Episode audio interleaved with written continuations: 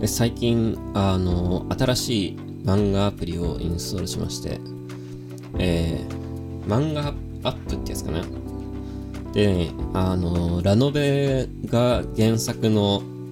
えー、コミカライズ版のものがたくさん読めるアプリで、えー、結構ね、最近あの、アニメでもラノベ原作のもの増えてますけど、あの、魔法科高校の劣等生とかね、そういうのも入ってましたし、で、僕は今見ててね、まあ、全部読んでるわけじゃないんですけど、あの、読める1日4話、いや、2回だから1日8話かな読めるんですけど、なんかね、1話あたりがね、細かく分断されてるんで、なんか一瞬で読み終わっちゃうんですよね、1つあたりが。で僕が今ね、見ててね、面白いと思ってるのは織田信長という謎の職業が魔法剣士により、なんか、ラノベって長いよね、タイトルね。織田信長という謎の職業が魔法剣士によりチートだったので王国を作ることにしましたっていうやつね。えー、失格門の最強賢者、世界最強の賢者がさらに強くなるために転生しましたっていうやつを読んでるんですけど、まあね、結構ね、まあ面白いんですよ、これがまた。で、あのね、これ良くも悪くもっていうのもなんですけど、あの、ラノベ原作のね、作品、あの僕はラノベ読まないですけど、アニメで見る限りはですね、やっぱりね、あの傾向として主人公がめちゃくちゃ強いんですよね。で、あの、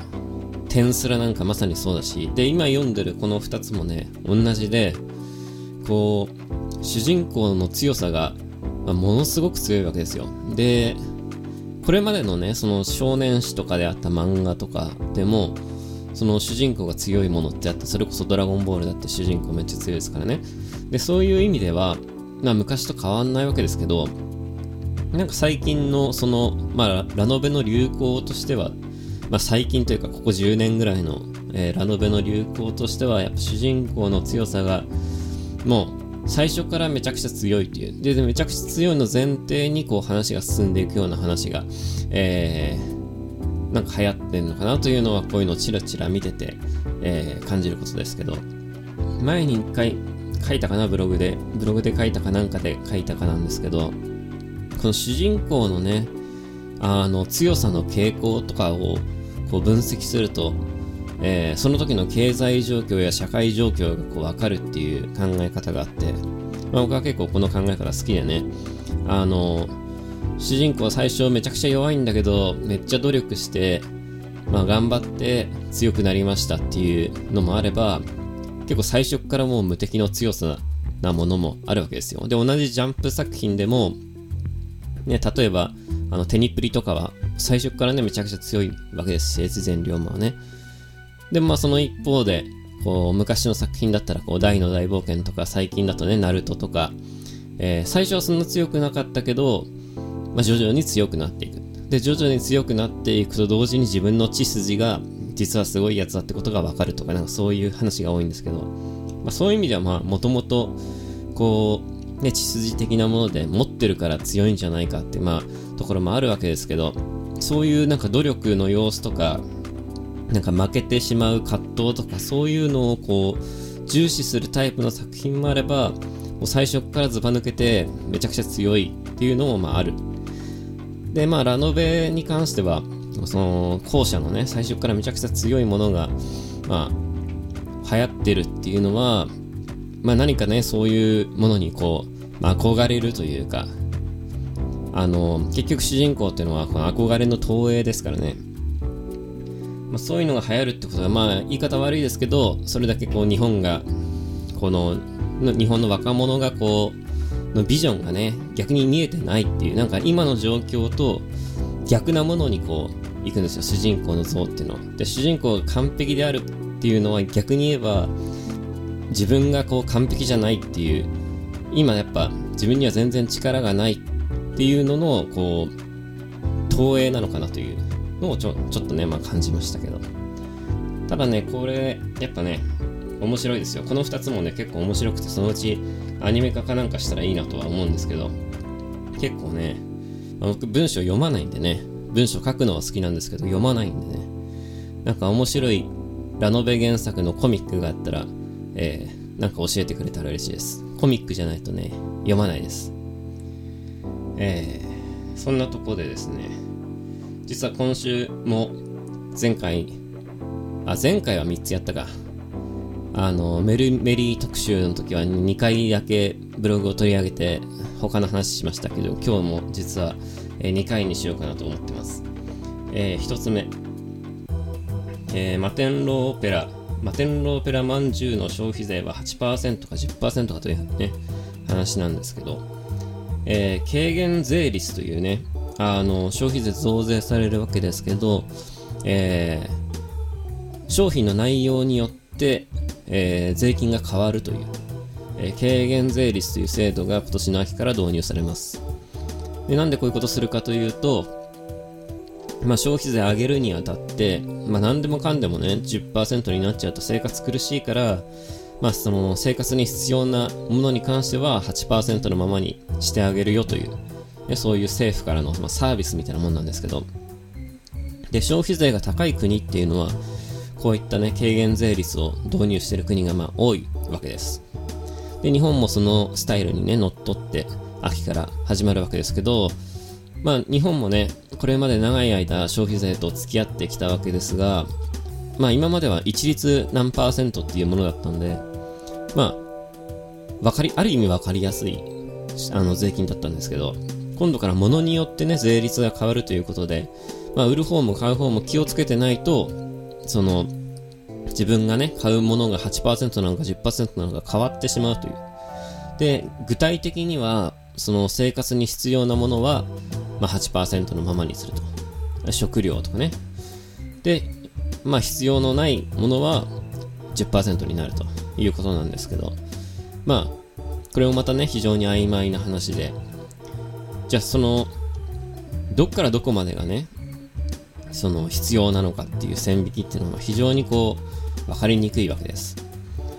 で、まあブログにも書きましたけど、まあおそらくマテンローペラまんじゅうは僕は8%になると思いますね。あのー、まあ食料ですからね。まんじゅうはね。えー、で、その他のね、物販はまあ10%でしょうけど。で、面白いのが、えー、ここでも紹介しましたけど、プロ野球チップスという、えー、ポテトチップスがあるんですけど、そのポテトチップスには、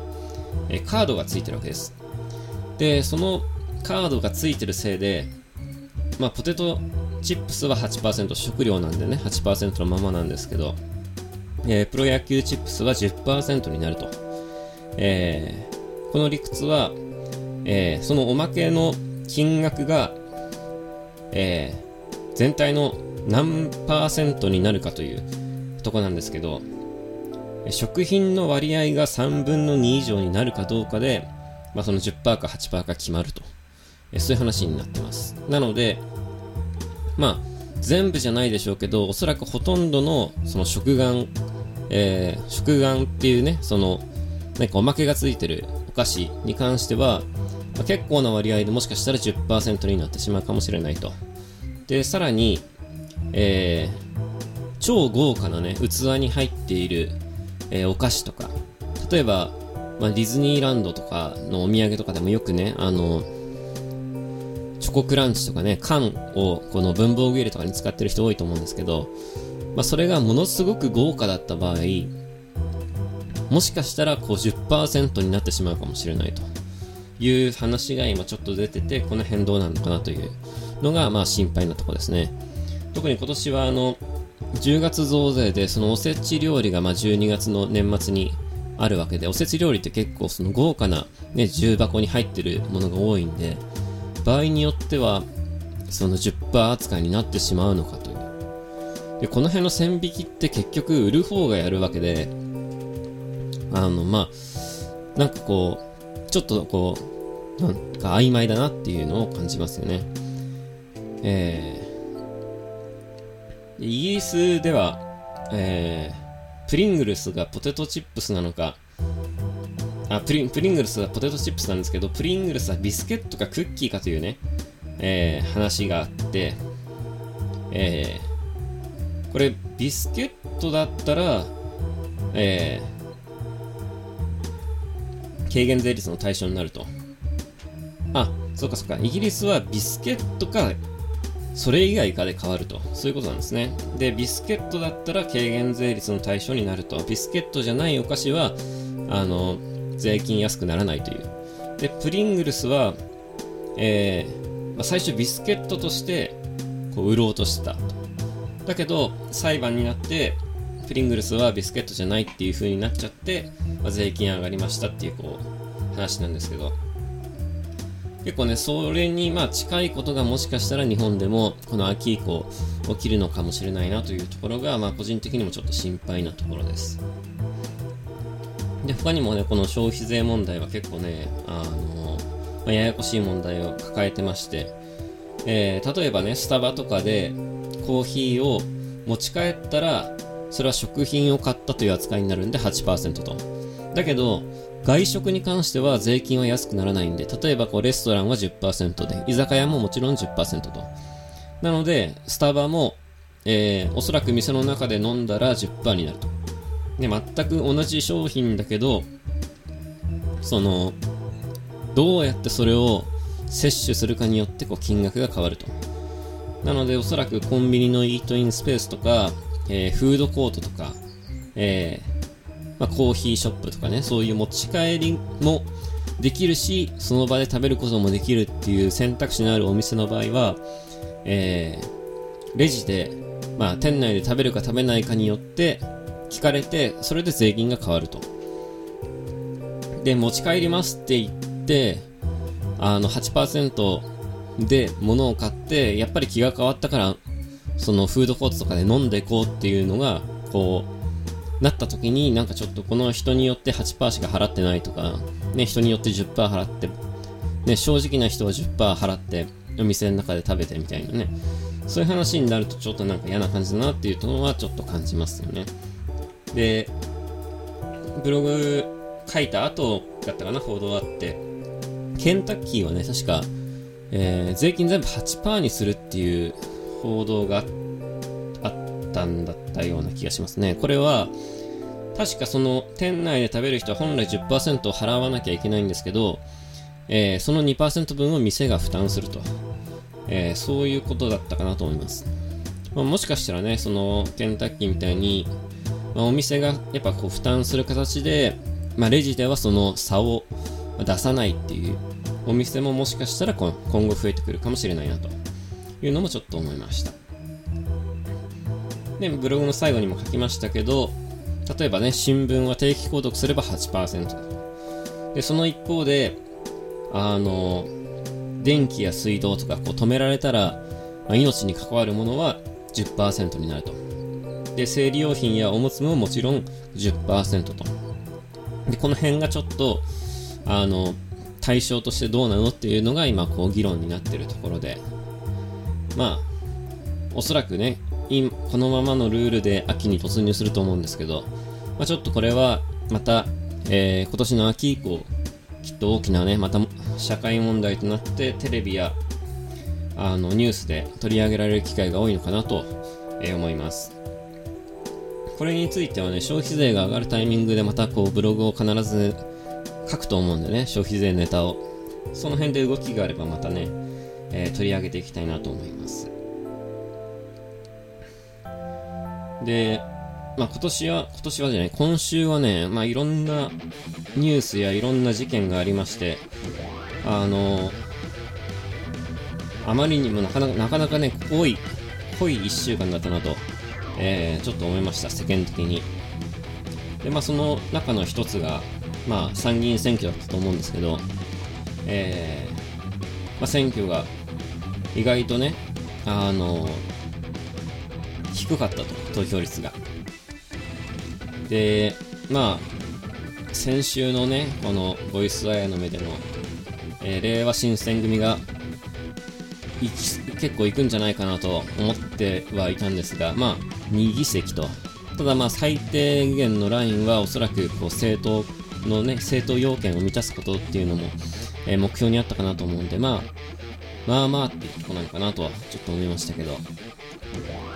ただね、この、あの、まあ、障害者の人をこう2人国会に送り込むと、まあ、送り込んだということで、まあ、それに対してもちろんね、いろんな意見があるわけで、あの、そうね、まあ、これも難しいね、問題で、こう、最初からこう、何、健常者じゃないと、身体障害者の人が、そのまともな、ね、政治活動ができないから出すべきではないっていう、こう、ね、立候補させるべきではないっていう意見があるんだとしたら、それはもう、障害者の人は非選挙権を持っちゃいけないっていうように、こう、法律を変えろっつうのと同じような意見だと思うんですよね、そういうのって。で、それって逆に言えば、あの、憲法にね、違反するわけじゃないですか。だからなんかその指摘はちょっと、角違いだなとは、まあ、思うんですけど、あの、そういう意味でね、僕は今回のその、2人の障害者の方を、こう、国会に送り込んだっていうのは、非常にこう、意味のあることだなとは思うんですが、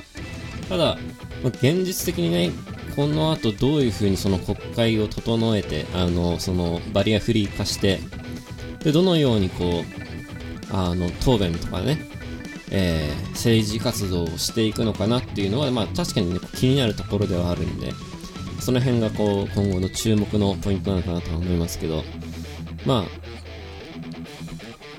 いろんな意味でね、そのいろんな意味でこう議論が深まったっていう、そのきっかけとしては、ものすごく、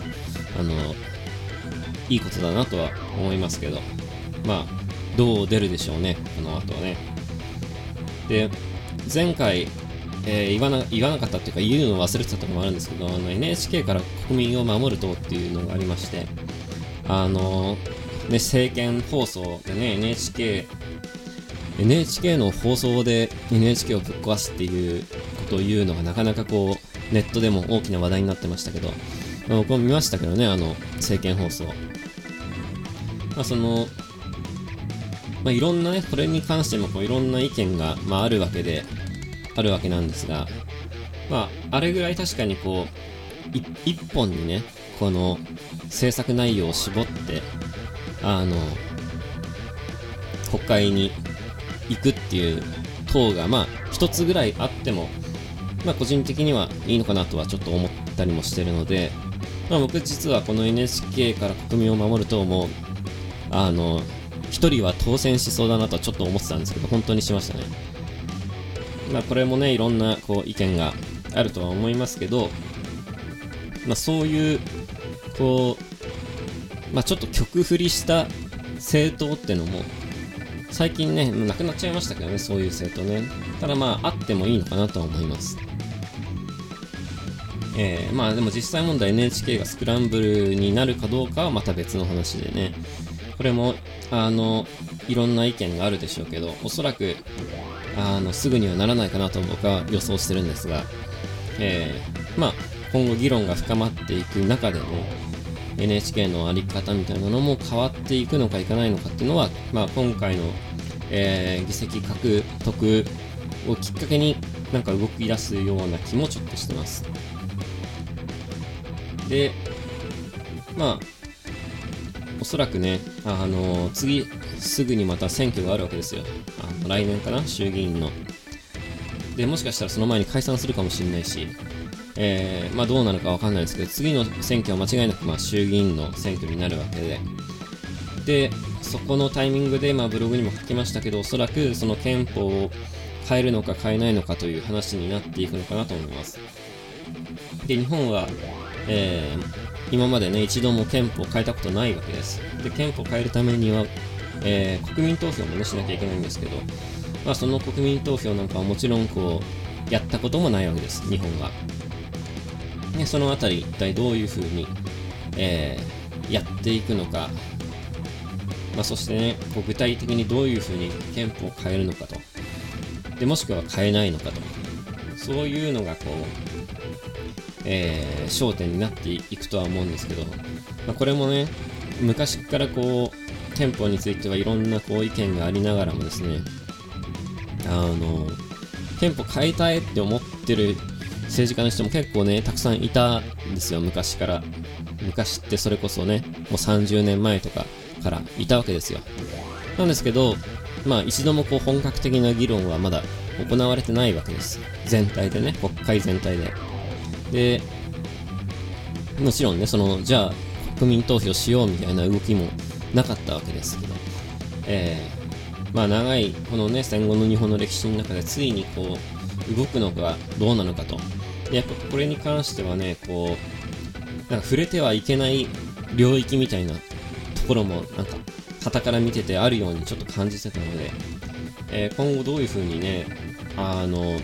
議論を進めていくのか、ちょっと気になるところではあるんですが、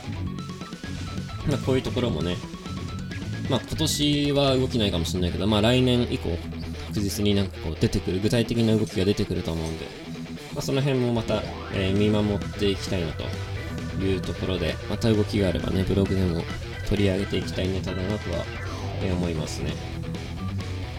えー、で、いつも3つやろうとしてるところ、えー、2つなんですけど、まあ、やっぱね、今週はちょっとね、いろんなことがあって、まあ、僕もいろいろ思うことはあったんですけど、まあ、あえてね、ツイッターや、えー、ブログでは書かなかったんですが、まあ、あの、京アニの、やっぱ火災の件はね、まあ、僕も非常にこう、ショックで、えー、あの、フリーとか軽音とかね、やっぱ好きですし、えー、もしかしたらね、あれを書いてた人が亡くなってるかもしれないし、まあ、あの今の段階で具体的にどなたが亡くなったのかっていうのは多分明らかになってないとは思うんですけど、あの、平成にもなかったほどのえ放火による死者数は最大ということでね、あの、ここ数十年レベルの中でも、えー、非常に、えー、事件としてもね、非常に大きな、えー、放火殺人事件になったと、えいうことで、最初ね、火災って報道出た時は、あの、まさかこんなことになるようなね、えー、事件だとは思いませんでしたけど、あのまあ、一瞬でこう、ね、ガソリンで燃え広がったということで、なんというかね、こう、怖いなと思ったのはもちろんね、その、まあ、アニメの会社が襲撃されたっていうのもショックなんですけど、この、まあ、怖いなって思うのはやっぱりこうね、こう、なんつうの？こうガソリンがあればさ、いや、そのアメリカとかだったら、その銃をね、持って、あの、いきなりこう乱入して撃ちまくるとか、そういう事件もまあありますし、そのコンサートなんかでもね、あれ、ホテルかなんかから、あの、狙撃して人を殺しまくったね、事件もありましたけど、日本だとね、その、拳銃に関しては、まあライフルもそうですけど、まあ厳しく、あの、銃刀法違反で罰してますので、なかなか一般の人がね、こう、持つことはできないわけじゃないですか。なので、こう、日本では銃乱射事件というのは、そんな起きない。まあ、起こり得ないわけですけど、ただまあ怖いなと思ったのは、そのガソリンで、まあ、あんだけ人を殺すことができるということを、まあ、再確認したわけですよ。で、ガソリンなんて、それこそ、ね、皆さんだってこう、あのガソリンってのは直接ね、あの缶に入れることは、あの、車以外のものに、まあ、基本的にはこう入れられない仕組みになってて、で、最近の、昔の車は確かね、ガソリンから、ガソリンを車から抜くことがね、できたらしいんですけど、最近の車はなんかそういうのができなくなってきてるらしくて、で、そういうのもその、今回のようにね、悪用されることがないようにっていう、あの、ことだと思うんですけど、ただ実際はその、あの何車じゃないものに、あの、農耕用のね、トラクターとかね、そういうものにこう、ガソリンを入れないといけないわけで、まあ、買うことができないわけではないわけですよ。で、ガソリンスタンドなんてその辺にね、たくさん溢れてるわけだし、えー、まあ、ガソリンなんて、ね、みんなの持ってる車には入ってるわけだしね、僕も持ってるわけですよ、そういう意味では。で、そういうもので、えー、こんだけたくさんの人を、まあ、殺すことができるっていうことは、まあ、この事件って逆に言えばね、その日本のどこで起きてもおかしくないなというのをちょっと怖いなと、えー、思いました。なんかね、ネット見てると、こうなんか、アニメ、アニメのね、やっぱ会社が襲撃されたことあって、その、アニメで、っていうのがやっぱすごいこう前面で取り上げられたわけですけど、これ裏を返せば、まあ皆さんが働いてる会社とかね、その僕らのいる事務所とかさ、レコード会社とか、そういうところが同じように、こう襲撃されて、まあ大勢の人が死ぬ可能性があるわけですよ。で、それがやっぱすごい、あの、恐ろしいことだなと、えー、思いまして、人間一人の力で、えー、その辺に売ってるものを使うだけでですね、あの、たくさんの人が死んでしまう可能性があるっていう、そういうなんか危険性をこう改めて、えー、感じるような出来事で、えー、まあこれからあのね、優秀な方がたくさん亡くなって、まあ、これから、ね、一体どういう風になっていくのかわからないですけど、まあ、本当にこれ残念な、えー、事件だったなと思いました。で、まあ、ね結構ね、その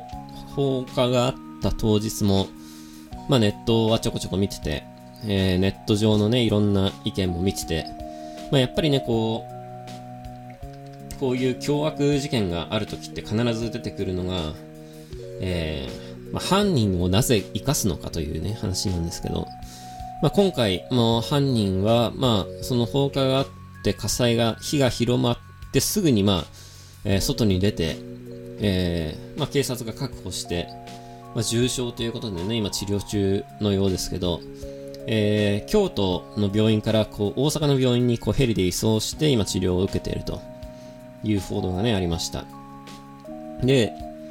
まあ、そもそもなんでこう、犯人をこう生かさなきゃいけないのかと、あの、いうね、話が必ずこういう事件がある時に出てくるわけですよ。で、同じようにですね、まあ必ず出てくるのが、まあ実際今回もありましたけど、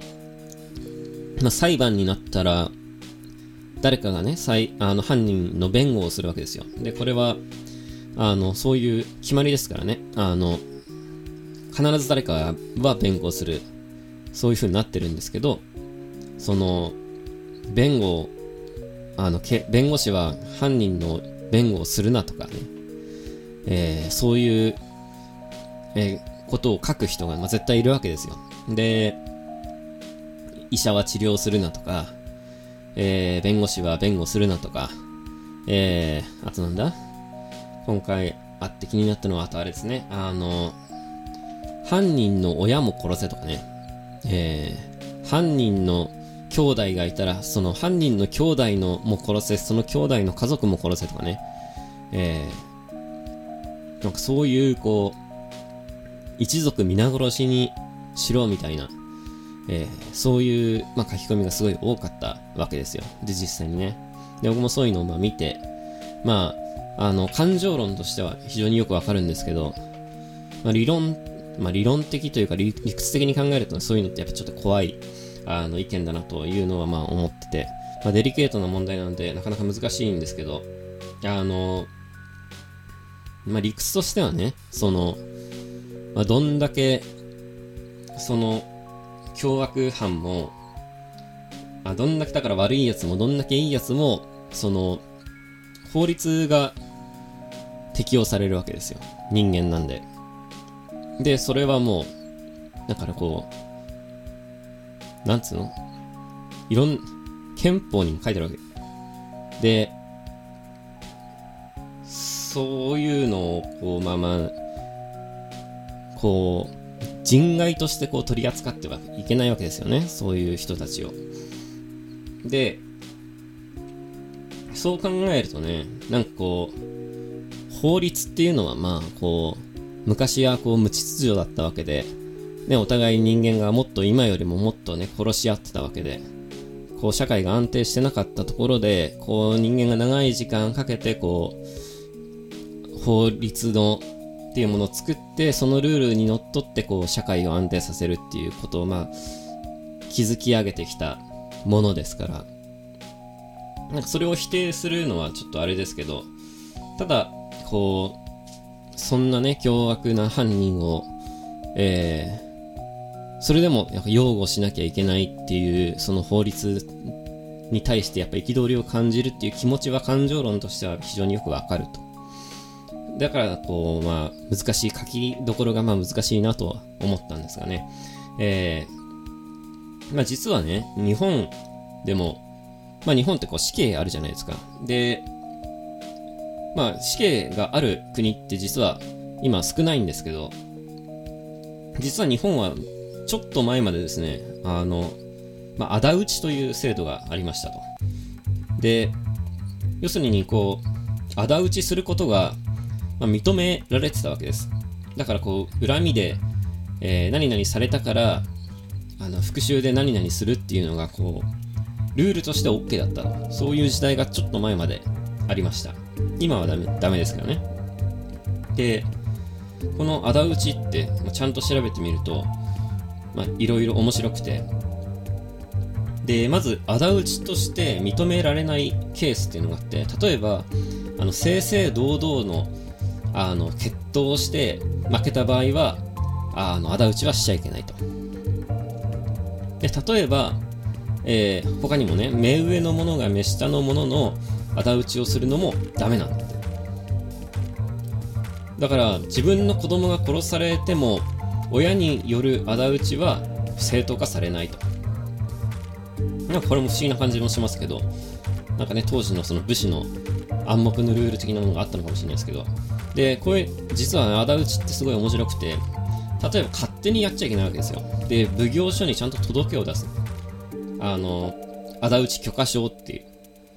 えー、そういう許可証を、まあ、受け取ると。で、殺したい対象のやつがいたら、その地域の奉行所に届けを出して、こう、許可をもらうと。で、ちゃんとこう、仇討ちを終えたら、えー、奉行所に行って、あの、やってきましたという、で、手続きをすると、まあ、その殺人罪にはならないと。で、他にもね、面白いのがあって、もしね、その仇討ちしたい対象の人が、うっかり先にこう捕まってしまう可能性もあるわけじゃないですか、奉行所の人に。でうっかりさあの仇討ちする前に捕まっちゃった場合はその特定のそのなんこれ奉行所の中にあるのかどうかわからないですけどその特別な場所で仇討ちをさせてもらえる場所があったそうですでなかなかねこういうのも面白い面白いなというかまあ今とねあの今の日本ではねとても考えられないことですけどこの仇討ちにもね、いろんな種類があって、ただ敵討ちとか、ね、あの、一般的に思う敵討ちとかもあれば、例えば、あの、刺し腹といって、こう、自分でこう、相手を殺すわけじゃない。で、まず自分が切腹するんです。で、切腹して、その時の遺書と刀を、こう、相手に送ると。で、あなたもこれで死になさいという、そういう、ね、敵討ちの仕方があって、で、実はこれって、なんか断ることができないらしいんです。で、断るのは、こう武士としての恥だということで、でそれをされたら自分も切腹しなきゃいけなかったと。そういうね、差し腹という敵討ちの方法もまあありましたと。ね、とてもこう、これがつい数百年前まで日本であったあのまともなルールっていうのはなんかちょっと考えられないような話ですけど、実は、えー、まあ、ちょっと前まで日本はこういう国だったということもあって、やっぱりこう、そもそもこう、死刑についてね、まあ、いろんなあの考え方もありますけど、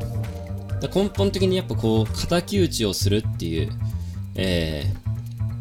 考え方っていうのはやっぱ日本人にこう染みついている部分も、まあ、あるのかなというのは、まあ、今回のね、あの、まあ、京アニの件に関しても、まあ、ちょっとこうツイッターを見ててそう思ってしまったところもあります。僕自身がね。あの、で、気持ちは、まあ、とてもわかるんですが、まあ、そういうふうに考えると、やっぱこういう凶悪事件が起きると、まあ、その死刑廃止論とかにも、もう一回、あの、話がね、始まってくるわけですよ。で、こういうことがあっても死刑を廃止した方がいいのかと。でおそらく今回の犯人は、まあ、死んだ人の死者数や放火っていうことを考えても間違いなくね死刑になると思うんですけど、まあ、それでもその死刑廃止派はあの死刑にすべきじゃないというのかっていう話がおそらくこれからまたねあの出てくるとは思いますけど、えー、これ辺もね非常にこう難しい問題だなと思いました。でえー、この法律っていうのがね、その、まあ、ちょっとね、今回の事件で思ったんですけど、まあ、僕はその、やっぱね、その法、法治国家である限り、その、どんなに憎む相手がいてもですね、その、自分で手をかけて、恨みを晴らすというのは、まあ、真っ当な行為ではないと、まあ、思いたいタイプなんですけど、それでもね、そういうふうに思う気持ちは、まあ、もちろんすごいわかるんですけど、そういうのをやっちゃいけないっていうのは、それはもう、法治国家である限り、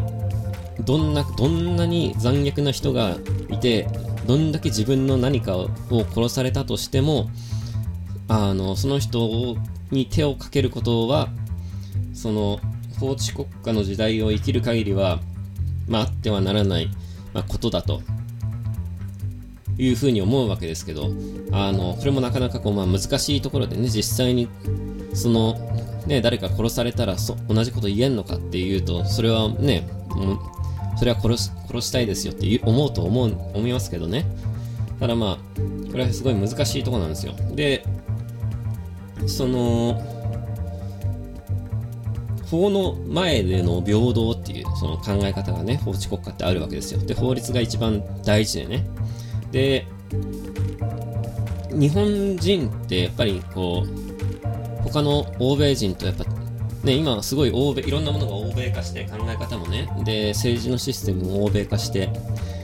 るわけですけど、やっぱり根本的な部分で理解できないところがやっぱあると。で、やっぱ法治国家っていう考え方もその向こうで生まれたもので、今、日本でもね、民主主義と法治国家で国成り立ってますけど、その、ビクトル・ユーゴーというね、フランスの、えー、まあ、小説家がいて、あの、レ・ミゼラブルの作者ですけど、えー、この人がね著書、著書の中でこういうことを言ってるんですよ。法律の前における自由は、え神の前における平等という表現を政治的に翻訳したものであると。なので、まあ、そのいろんな憲法とかのね、条項で一番最初は、その福音書の翻訳でなければならないと。で、要するに、その、法律っていうのは、まあその、神様のようなもんだという話です。で、その神様が定め、まあ人が定めたわけですけど、その神とは何だっていう考え方が、やっぱりその欧米の人たちと日本の人たちで違うわけで、あの、そういうところがね、おそらくこう、あの、その死刑廃止とか、まあ、こんなことがあっても法律を守んなきゃいけないのかとか、そういう感情論にこう繋がっていくのかなというのは、ま、ちょっと感じました。やっぱそのね、人間ってやっぱその、日本人に対して、日本人に関してはやっぱりその、神っていう、欧米の人たちが考える神っていうのを、まあ、頭ではなんとなく理解していながらも、その、なんとなく理解していながらも、やっぱりこう、わからない、染みついてないところがあるんで、そういうところの、まあ、誤差というか、なんというか、そういうところの誤差が、こう、まあ、日本もね、この数百年で無理やり、無理やりっていうのもなんですけど、その法治国家になって、欧米のようなね、あの、政治のスタイルで、暮らしのスタイルになりましたけど、まあ、表面上はね、なりましたけど、その、根本的な部分で、やっぱりこう違いがあるのかなと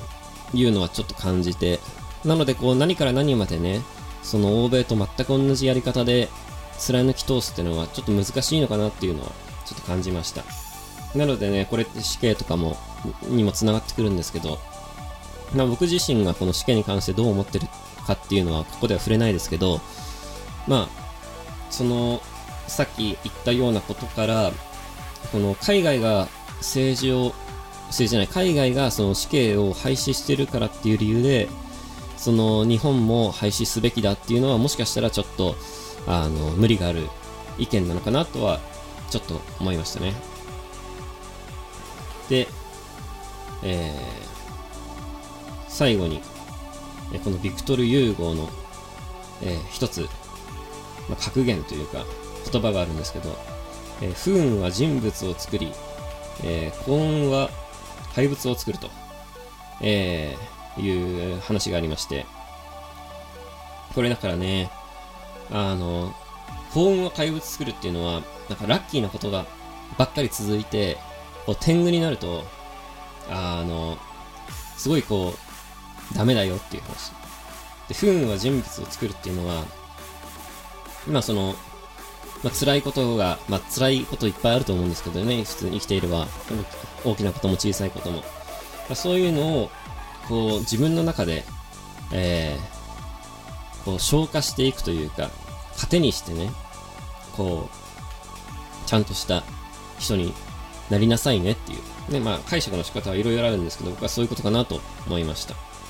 えクエスチョンでね、あの、えー、まあ、生きるというのは、なんか、生きるというのは、